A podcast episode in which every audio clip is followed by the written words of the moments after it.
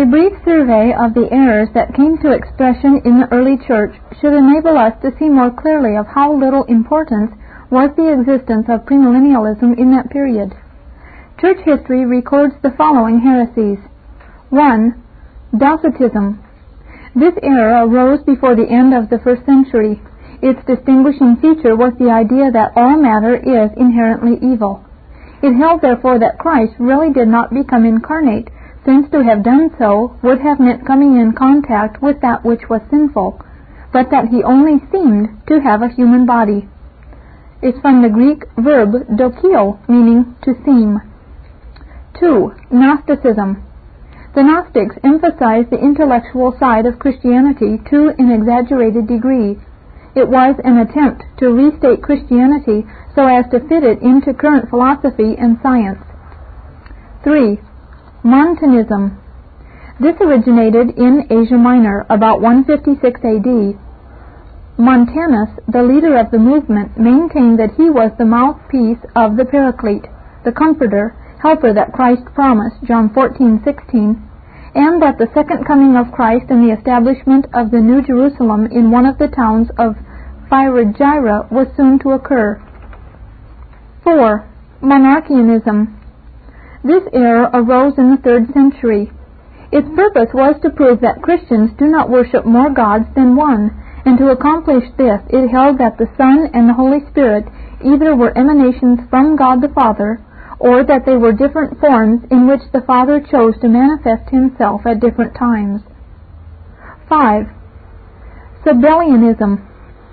This corresponded in general to what we know as Unitarianism. According to this school, the terms Father, Son, and Holy Spirit were merely three different modes in which the one God manifested himself. 6. Asceticism.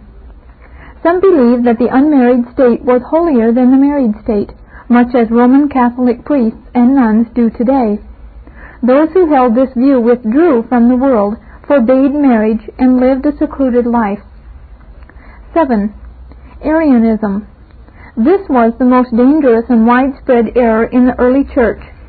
Arius, a presbyter in Alexandria, Egypt, from whom it takes its name, denied that Christ was the same in substance or equal with the Father in power and glory, and asserted that he was only like or similar to the Father, a person between God and man. Arianism denied that the Son had existed from eternity and held that he was the first creation and that he in turn created the world. This heresy aroused prolonged controversy, was opposed by the great Athanasius, and was condemned by the Council of Nicaea in the year 325. 8. Apollinarianism. This teaching denied the true humanity of Jesus.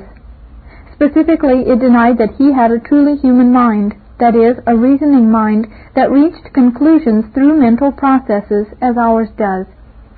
In effect, it asserted that he was God masquerading in human flesh. This error was condemned by the Council of Constantinople in the year 381. 9. Nestorianism. Nestorianism so divided the person of Christ as to give him a dual personality, one divine and one human, and in effect assumed him to be two persons in unity. It became very widespread and influential. It was condemned by the Council of Ephesus in 431, but persisted for centuries in some eastern groups. 10. Eutychianism. This was the opposite of Nestorianism. It so united or blended the two natures as to make a third which was neither divine nor human. It was condemned by the Council of Chalcedon in 451. 11. Pelagianism. Pelagius denied the doctrine of original or inherited sin. He held that mankind was injured by Adam's fall only as it set a bad example. Augustine wrote some of his more important works against this error. It was condemned by the Council of Ephesus in 431. 12. Apostolic Authority. The idea of episcopal succession, or the transmission of apostolic authority from importantly placed bishops to their successors, arose quite early and was stressed in the writings of Irenaeus about the year 160. This became the practical doctrine by which authority was transmitted from one pope to another. Add to these premillennialism, and you have a roster of the principal errors in the early church. Surely those first centuries, in the main the post-apostolic and the ante-Nicene era, do not form an ideal period in which to look for purity of doctrine. Rather, it was quite fertile in producing false doctrines. It should be noted that all of these errors existed before or during the lifetime of Augustine, who died in 430, whom the premillennialists are in the habit of blaming for having subverted their doctrine. The sweeping claims made by some that the early church was predominantly premillennial are now known to have been greatly exaggerated.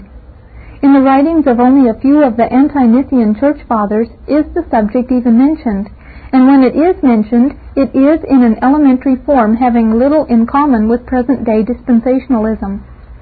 It never was strong enough to be written into any of the creeds. In view of the zeal that premillennialists have for their doctrine, we can be quite sure that if they had been in the majority in the early church, they would have written it into the creeds. The two really outstanding theologians of the period, Origen and Augustine, were strongly opposed to premillennialism.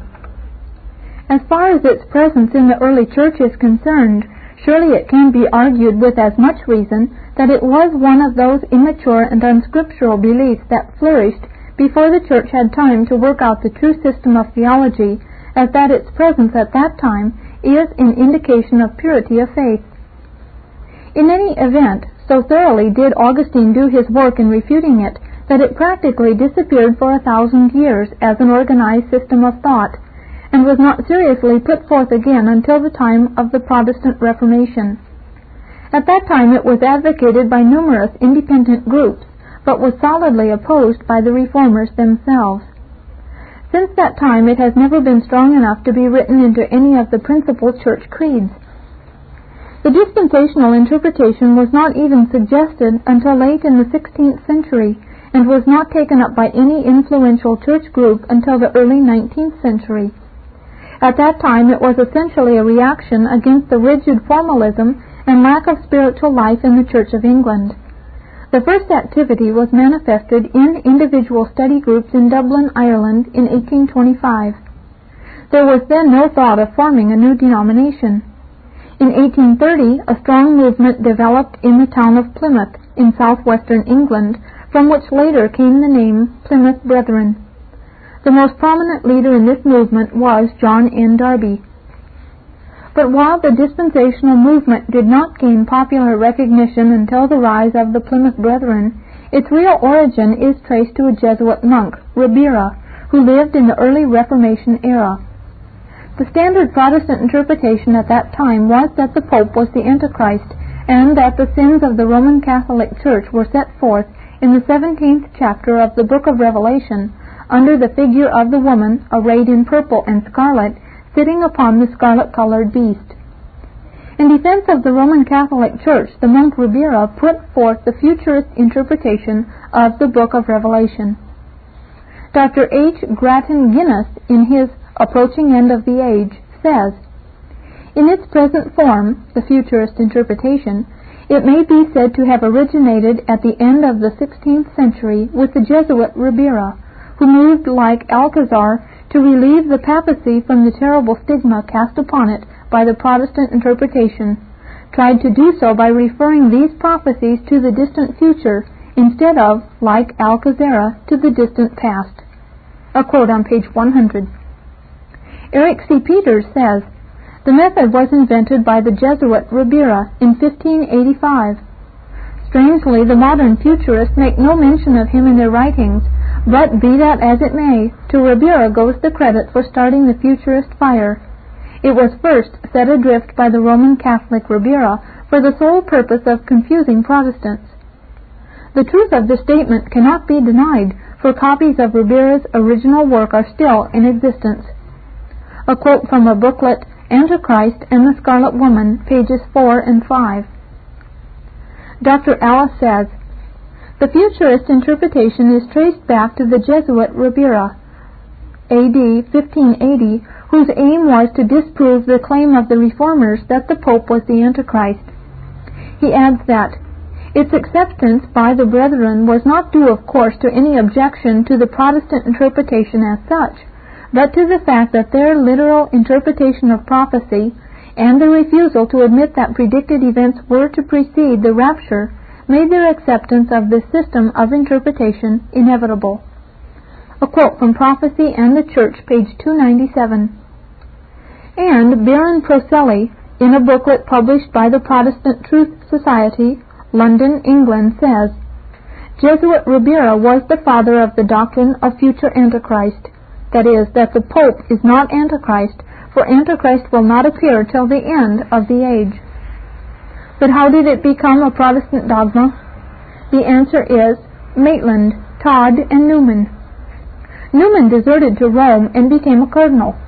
These pseudo-Protestants transplanted Ribera's doctrine into the Protestant Church. It was quite simple, for they were accepted members and influential leaders of that faith in their day, 1825 to 1845. From Maitland's time, the futurist pedigree is easy to trace. Maitland, Todd, Newman, Kelly, Darby, the Plymouth Brethren, who brought it to the U.S., Seiss, Dr. Gray, Griffith Thomas, and others, and the many futurists who are still peddling this puerile papist fantasy. But while dispensationalism had its origin abroad, it has had its greatest success in the United States. Darby made several visits to the United States and Canada. About 1870, a St. Louis minister, James H. Brookes, wrote a book, Maranatha, or The Lord Cometh, which passed through many editions and was very influential in spreading dispensational ideas. In 1878, William E. Blackstone, a Methodist minister, published his book, Jesus is Coming, and with the exception of the Scofield Bible, this book undoubtedly has done more than any other to popularize the dispensational system. It has been translated into many languages, and its circulation has run into the hundreds of thousands. It deserves to be treated as an authority on the subject, since it carries the unqualified endorsement of many well-known premillennialists, such as R. A. Torrey, J. Wilbur Chapman, A. T. Pierson, James M. Gray, W. J. Erdman, William G. Moorhead, and others. However, we are inclined to agree with Dr. Snowden when he says that it is the most unscholarly book on the subject we have found, and further that it is singularly destitute of historical and critical sense in its interpretation of Scripture, and no amount of pious language will make up for this lack. A quote from The Coming of the Lord, pages 30 and 39. It should be in order at this point to give some information about Dr. Scofield. Cyrus Ingerson Scofield was born in Michigan in 1843. When he was quite young, the family moved to Tennessee where he grew up. At the outbreak of the Civil War, he enlisted in the Confederate Army. He was in a number of bloody battles. After the war, he went to St. Louis where he began the study of law and entered the legal profession. Later, he became a practicing attorney in Washington, D.C., and was also active in politics. During this time, he became a heavy drinker. He was visited on several occasions by another young lawyer who was a Christian and who was the means of his conversion. That was in 1879, and shortly afterward he joined the Congregational Church in St. Louis. He continued the practice of law, but three years later received a call to become the minister of a small Congregational church in Dallas, Texas, and without any intervening theological training was ordained to the ministry. In St. Louis, he became acquainted with James H. Brookes, author of the dispensational book Maranatha. He served the church in Dallas from 1882 to 1895, during which time it had a rapid growth. In 1895, Dwight L. Moody invited him to become pastor of the Congregational Church in East Northfield, Massachusetts, which was Moody's own place of worship. This was four years before Moody's death. The Scofield Bible. As Scofield continued his study of the Bible, he was troubled by certain difficult passages. He soon hit upon the idea of making brief notes in the Bible to help him over these. This practice was expanded, and eventually he conceived the idea of a set of explanatory notes for the entire Bible. His pastorate at East Northfield continued for seven years. In 1902 he gave up this pastorate and returned to the church in Dallas in order that he might have more time to work on the set of Bible notes that he was developing. To assist him in this work, he sought the assistance of a number of outstanding ministers and the result was what we know as the Scofield Reference Bible. This Bible contained the King James Version with a system of chain references and footnotes of varied character and value, printed in such a way that as a person reads the Bible, he is bound also to read the explanatory notes. For years, Scofield had studiously absorbed the doctrines of John N. Darby, and naturally it was this system which found expression in his notes. He did not accept Darby's doctrine of the church, but he did accept his eschatology in its totality. Associated with Scofield in the development of this Bible were the following eight men. Henry G. Weston, President of Crozer Theological Seminary. James M. Gray, President of Moody Bible Institute. William J. Erdman, Niagara Bible Conference, Secretary. Arthur T. Pierson, author, editor, teacher. W. G. Moorhead, President of Xenia Theological Seminary. Elmore Harris, President of Toronto Bible Institute. Arno C. Gaebelein, author, editor of Our Hope. William L. Pettingill, author, editor, and teacher. As we have indicated, the Scofield Bible is, in effect, the standard textbook for all dispensational groups. The fact that approximately 3 million copies of this book have been printed in this country since its publication in 1909 is evidence of its widespread influence. Thousands of Christians make it their principal source of biblical knowledge. Scofield assured himself of a very large reading audience and a very favorable reception to his views, not by presenting his explanatory notes in a separate commentary, in which case they probably would have had no more influence than many another book, but by putting them in the Bible in such a way that they would be read as the Bible is read.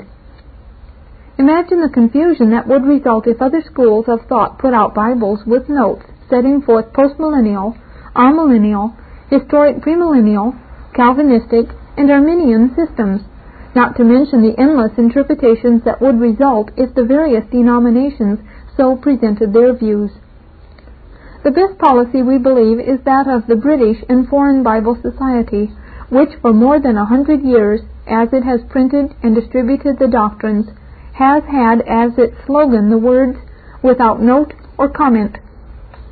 This same policy was adopted by the American Bible Society, and it has been approved by the general public and by the rank and file of the Christian Church.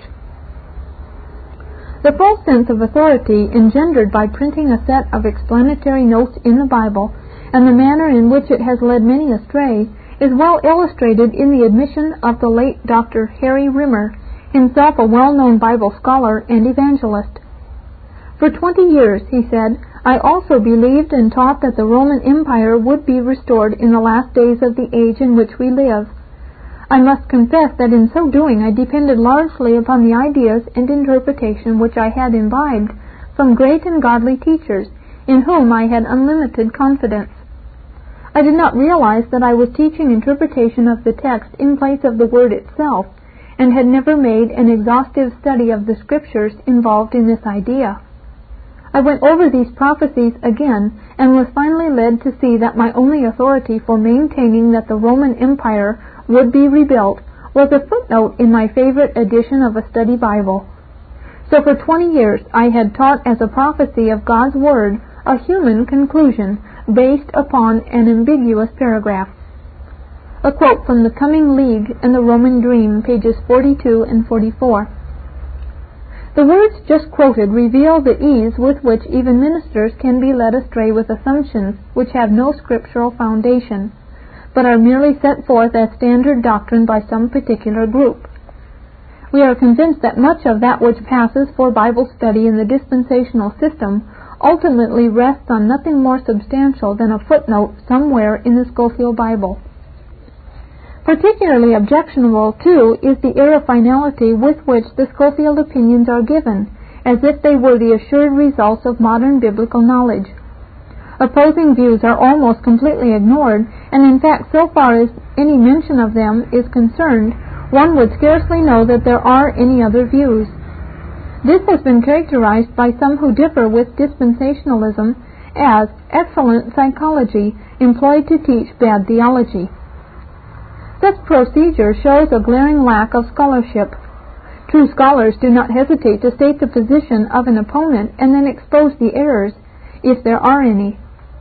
Such procedure as that followed in the Scofield Bible reveals a conscious weakness in the system, a reluctance to join the battle and face the logical conclusions. It has often been said that a person really does not know either side of a question until he knows both sides.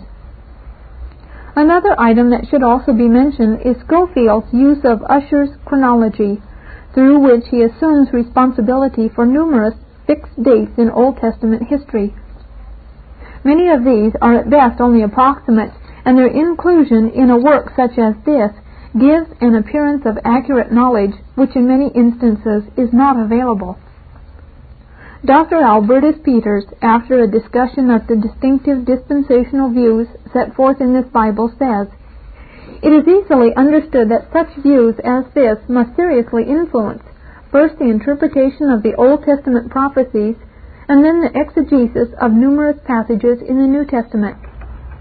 And so indeed they do. It is not uncommon for those who are introduced to the Scofield Bible to testify in great enthusiasm that it has made the Bible a new book for them. It must be so if they yield themselves to its influence and accept it as authoritative. Their Bible is then no longer the Bible of the early church, or of the Reformed, or of the fathers of the Reformed faith. It has been transformed into a Jewish book in the sense that the traditional interpretation of the synagogue, not of the church, must be regarded as correct. A quote from A Candid Examination of the Scofield Bible, page 25. We cite two further quotations from Dr. Pieters. Concerning the widespread influence of the Scofield Bible, he says, It may fairly be called one of the most influential, perhaps it is the most influential single book thrust into the religious life of America during the 20th century. A quote on page 5. And after saying that, because of the widespread use of the Scofield Bible, every minister should make himself familiar with its contents, he adds, For good as the intentions of the author were, and good as the faith and zeal of his followers are, this book must be pronounced from the standpoint of the Reformed theology, and with a view to the peace and prosperity of our churches, one of the most dangerous books on the market. Its circulation is no aid to sound Bible study and true scriptural knowledge, but rather the contrary. Its use should be quietly and tactfully, but persistently and vigilantly opposed, and our congregations should be diligently instructed in a better interpretation of the Word of God. A quote on page 27. The virtue of the Scofield Bible is that it sets forth an evangelical theology. The primary doctrines of the Christian faith, such as the full inspiration and authority of the Scriptures, the Trinity, the deity of Christ, the atonement, justification by faith, the resurrection of the body, final judgment, heaven and hell, are set forth clearly and without any compromise with modernism. Its vice, as we have indicated, is that along with these notes there are others setting forth a quite erroneous system of eschatology as well as errors relating to various other subjects of lesser importance. It is to be noted that in the main the chief opposition to the dispensational system which it sets forth has come from Reformed theology sources, which, with few exceptions, have been opposed to premillennialism in any form. A revised edition known as the New Scofield Reference Bible was published in 1967. Some notes have been deleted and others have been added but the dispensational system remains unchanged. The members of the revision committee were E. Schuyler English, chairman and editor of Oxford Press's Pilgrim edition of the Bible; Frank E. Gaebelein, headmaster of Stony Brook School; William Culbertson, President of Moody Bible Institute. Charles L. Feinberg, author, director of Talbot Theological Seminary. Alan A. MacRae, President of Faith Theological Seminary. Alva J. McClain, President of Grace Theological Seminary. Clarence E. Mason, Jr., Dean of the Philadelphia Bible Institute. Wilbur M. Smith, author, professor in Fuller Theological Seminary.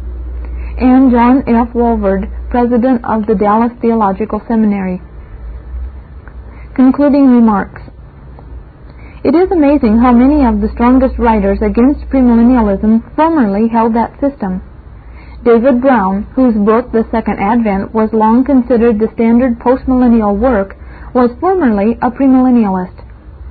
James H. Snowden, author of The Coming of the Lord, came to postmillennialism from premillennialism as a result of reading Brown's book, as he tells us on page 28. Among amillennialists who formerly held the premillennial faith are Floyd E. Hamilton, author of The Basis of Millennial Faith, Philip Mauro, author of The Seventy Weeks and the Great Tribulation, and The Hope of Israel,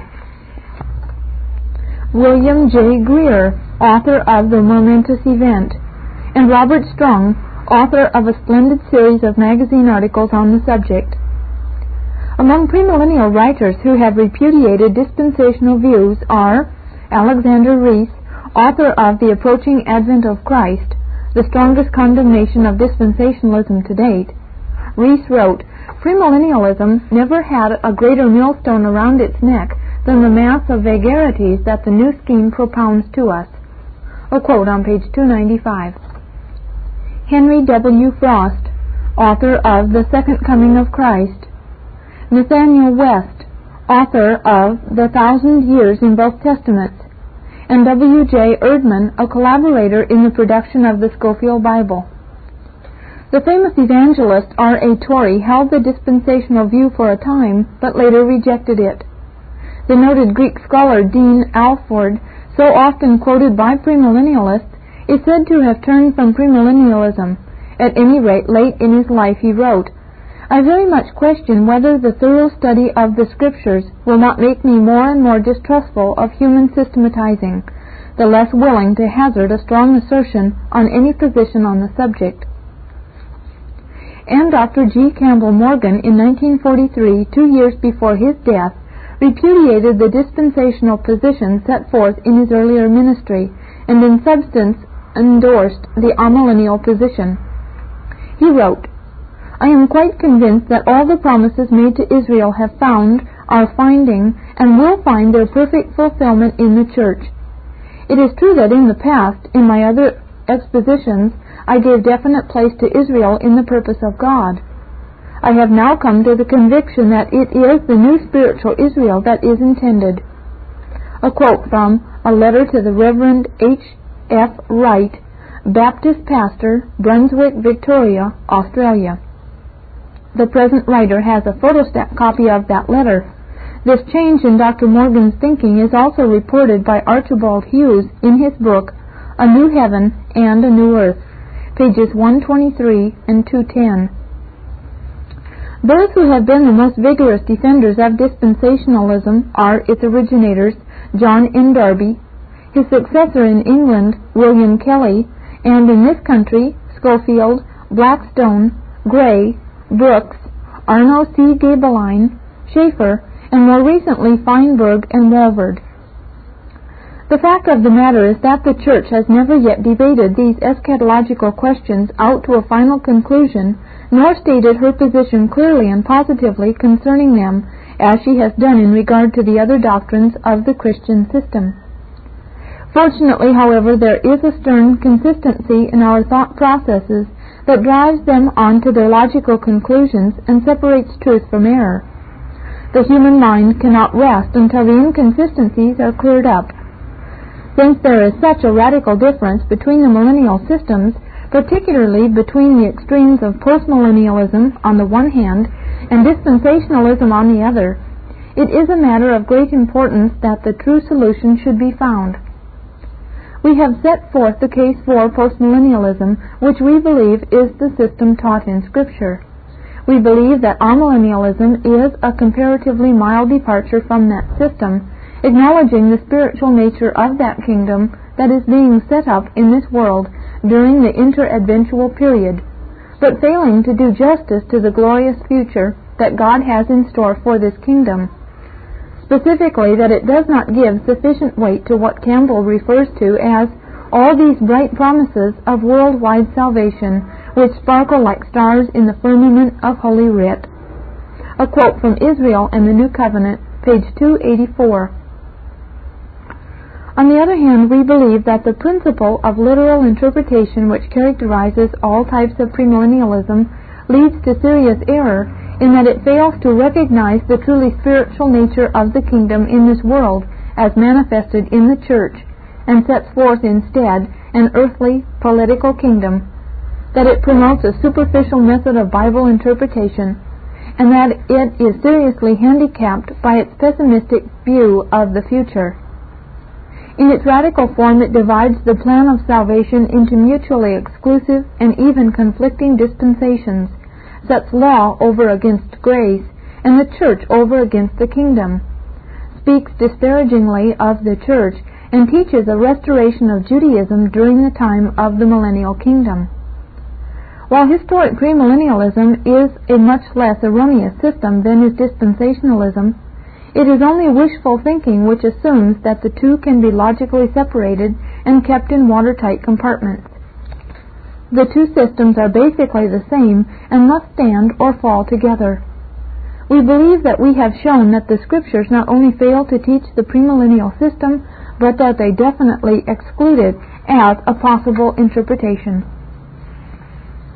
Chapter 21, page 376 The Old and the New Covenant and the State of Israel. The establishment of the State of Israel in 1948 was a unique event in that it brought together some of the members, about one-eighth, of a race that has been scattered through the nations for nearly 2,000 years. Many believe that in this they are seeing the fulfillment of promises made through the ancient prophets. But there is much difference of opinion concerning this event. The question is, is this movement of God or only of men? A deep tragedy has befallen the Jewish people in that having given Jesus to the world, they find themselves in opposition to him and to the spiritual movement which he established, even though that movement has become the faith of most of the civilized and enlightened portion of the human race, and today gives peace and hope and satisfying answers to millions of hearts. Yet for centuries the Jews have been trying to erase his name from their memory. The most remarkable phenomenon in the science of Bible study is that only a very few of those who call themselves evangelical Christians take any notice of the fact that the Old Covenant, which we have in the first part of our Bibles, and which we call the Old Testament, was made exclusively with the nation of Israel, and that it has now been replaced by the New Covenant, which we call the New Testament, and which was made exclusively with the church. I am Jehovah thy God, who brought thee out of the land of Egypt, out of the house of bondage, said the Lord God, as the old covenant was established with the nation of Israel at Mount Sinai. Exodus 20, verse 2. Hence it pointedly was not made with the Egyptians, or the Philistines, or the Edomites, or the Assyrians. And they, as Gentile proselytes, could come into the nation of Israel and into the covenant relationship only through certain prescribed rituals. The New Testament, which alone is the authoritative document for the Christian church, should be called the New Covenant. Testament, as in last will and testament, means dying counsel. But the New Testament is not the dying counsel of Jesus. Rather, it is the fulfillment of the promise found in Jeremiah 31, verses 31 to 33. Behold, the days come, saith Jehovah, that I will make a new covenant with the house of Israel, and with the house of Judah. Not according to the covenant that I made with their fathers in the day that I took them by the hand to bring them out of the land of Egypt, which my covenant they break, although I was a husband unto them, saith Jehovah. But this is the covenant that I will make with the house of Israel after these days, saith Jehovah. I will put my law in their inward parts, and in their heart will I write it, and I will be their God, and they shall be my people. The writer of the Epistle to the Hebrews cites this promise, chapter 8, verses 1 through 12. He declares that the new covenant makes the first covenant old, and that it is vanishing away, chapter 8, verse 13 and that Christ is the mediator of a new covenant. Chapter 9, verse 15. As the old covenant was dedicated with blood, so also is the new covenant. And since apart from the shedding of blood there is no remission of sin, chapter 9, verse 22, so Christ, now once at the end of the ages, hath been manifested to put away sin by the sacrifice of himself. Chapter 9, verse 26. The contrast between the Old and the New Covenant is brought out in that the rituals and sacrifices commanded under the Old Covenant had no efficacy in themselves, but were efficacious only in that they pointed forward to the Messiah, who in his own person would be their fulfillment, and who would offer himself as a sacrifice to God to satisfy divine justice and to expiate the sins of his people. Likewise, the prophets, priests and kings of the Old Covenant were but types of the true prophet, priest, and king, the Messiah, who would come and perform his work of atonement in the fullness of time. Thus the writer of the Epistle to the Hebrews shows that the Old Covenant has served its purpose and has passed away, and that it has been replaced by the New Covenant. It is true, of course, that in the Old Covenant great promises were made to Israel concerning the people, the nation, and the land of Palestine. But those promises were always conditioned on obedience, either expressly stated or clearly implied. Time and again the people were warned in so many words that apostasy would cancel the promise of future blessing, that promised blessing could be forfeited. For instance, the land of Palestine was given to Abraham and to his seed for an eternal possession. Genesis 17:8. But the same thing is said of the perpetual duration of the priesthood of Aaron, Exodus 40 verse 15, the Passover, Exodus 12:14, the Sabbath, Exodus 31:17, and David's throne, 2 Samuel 7 verses 13, 16, and 24. But in the light of the New Testament, all of those things have passed away. We use the same terminology when a title deed grants to the buyer the use of a piece of land forever or in perpetuity, not meaning that the buyer will hold it forever, but that it becomes his for as long as he chooses to hold it, or until present conditions change. Moreover, since the people of Israel were exiled from the land of Palestine for nearly 2,000 years, how could it be regarded as a fulfillment of the promise to Abraham if they are now given possession of it for 1,000 years, as some expect. At the very beginning of Israel's national history, Moses, in the 28th chapter of Deuteronomy, set before the people a promise of blessing if they were obedient, and a threat of punishment even to the destruction of the nation if they were disobedient. See especially verses 13 through 26 and 45 and 46. Jeremiah declared clearly the conditional nature of God's promise to Israel. And at what instant I shall speak concerning a nation and concerning a kingdom, to build and to plant it. If they do that which is evil in my sight, that they obey not my voice, then will I repent of the good, wherewith I said I would bless them. Chapter 18, verses 9 and 10. Samuel warned the disobedient Eli Therefore Jehovah, the God of Israel, saith, I said indeed that thy house and the house of thy father should walk before me forever. But now Jehovah saith, Be it far from me, for them that honor me I will honor, and they that despise me shall be lightly esteemed. 1 Samuel 2 verse 30. Thus the promised blessing was forfeited, and the house of Eli was cut off, never to be reestablished. Immediately after the children of Israel came out of Egypt, God gave them this apparently unconditional promise. The Egyptians whom ye have seen today, ye shall see them again no more. Exodus 14:13. But in Deuteronomy 28:68, when taking leave of the people, Moses specifically warned them of the consequences of disobedience. And Jehovah will bring thee into Egypt again with ships, by the way whereof I said unto thee, Thou shalt see it no more again. And there ye shall sell yourselves unto your enemies for bondsmen and bondswomen, and no man shall buy you. Another classic example of an apparently unconditional promise was that given through the prophet Jonah. Yet forty days and Nineveh shall be overthrown. Chapter 3, verse 4. But when the people of Nineveh repented, the city was spared. Although Jonah wanted to see the city destroyed and was greatly disappointed when it was not, he did not feel that God had violated his promise, for we read, But it displeased Jonah exceedingly, and he was angry.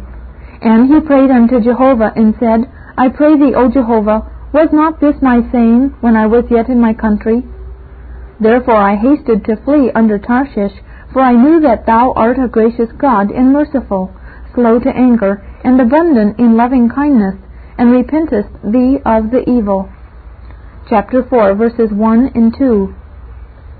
Numerous other such warnings might be cited, but these are sufficient to show that no promise will be fulfilled to a disobedient and rebellious people. It was not necessary, and it would not have been good literary form, for the sacred writer to have repeated the threat of punishment or disinheritance every time a promise was given but it was repeated often enough that the observant reader would know that God would be under no obligation to fulfill any promise to a disobedient Israel. On this basis, we have no hesitation in saying that all of the promises that were made to Israel in the Old Testament either have been fulfilled or they have been forfeited through disobedience. As regards the nation of Israel, the fact is that when Christ came and was rejected, he deposed the leaders of apostate Judaism, the Pharisees and elders, and appointed a new set of officials, the apostles, through whom he would establish his church. To the rulers of Judaism he said, The kingdom of God shall be taken away from you, and shall be given to a nation, the church, bringing forth the fruits thereof. Matthew 21:43. And because of their sin in rejecting and crucifying the Savior, they were brought into a position in which, as Paul solemnly says, wrath is come upon them to the uttermost. 1 Thessalonians 2:16. In accordance with this, the entire Old Testament system of Judaism has been abrogated and brought to an end, and in its place the New Covenant has become the authoritative and official instrument for God's dealings with His people, His church. It should be remembered that the church as established by Christ was wholly Jewish, and is proved by that very fact to be the continuation and successor of the Old Testament church. It was not until some time later that it was officially opened to the Gentiles, and when Peter was sent to preach to the Roman centurion Cornelius, Acts chapter 10, and Gentiles began to come into the church. It was not until several decades later that the church became predominantly Gentile. The Gentile branches were grafted into the good olive tree that they might enjoy its fatness and fullness of blessing. Romans 11:17. This Reformation audio track is a production of Still Waters Revival Books. SWRB makes thousands of classic Reformation resources available, free and for sale, in audio, video, and printed formats. Our many free resources, as well as our complete mail order catalog, containing thousands of classic and contemporary Puritan and Reform books, tapes, and videos at great discounts, is on the web at www.swrb.com. We can also be reached by email at swrb at swrb.com, by phone at 780 450 3730 by fax at 780-468-1096 or by mail at 4710-37A Avenue, Edmonton, that's E-D-M-O-N-T-O-N, Alberta, abbreviated capital A, capital B, Canada, T6L3T5. You may also request a free printed catalog. And remember that John Calvin, in defending the Reformation's regulative principle of worship, or what is sometimes called the scriptural law of worship, commenting on the words of God, which I commanded them not, neither came into my heart, from his commentary on Jeremiah 7:31, writes, God here cuts off from men every occasion for making evasions, since he condemns by this one phrase, I have not commanded them, whatever the Jews devised. There is then no other argument needed to condemn superstitions than that they are not commanded by God. For when men allow themselves to worship God according to their own fancies, and attend not to his commands, they pervert true religion. And if this principle was adopted by the papists, all those fictitious modes of worship in which they absurdly exercise themselves would fall to the ground. It is indeed a horrible thing for the papists to seek to discharge their duties towards God by performing their own superstitions. There is an immense number of them, as it is well known, and as it manifestly appears. Were they to admit this principle, that we cannot rightly worship God except by obeying His word, they would be delivered from their deep abyss of error. The prophet's words, then, are very important when he says that God had commanded no such thing, and that it never came to his mind, as though he had said that men assume too much wisdom when they devise what he never required, nay, what he never knew.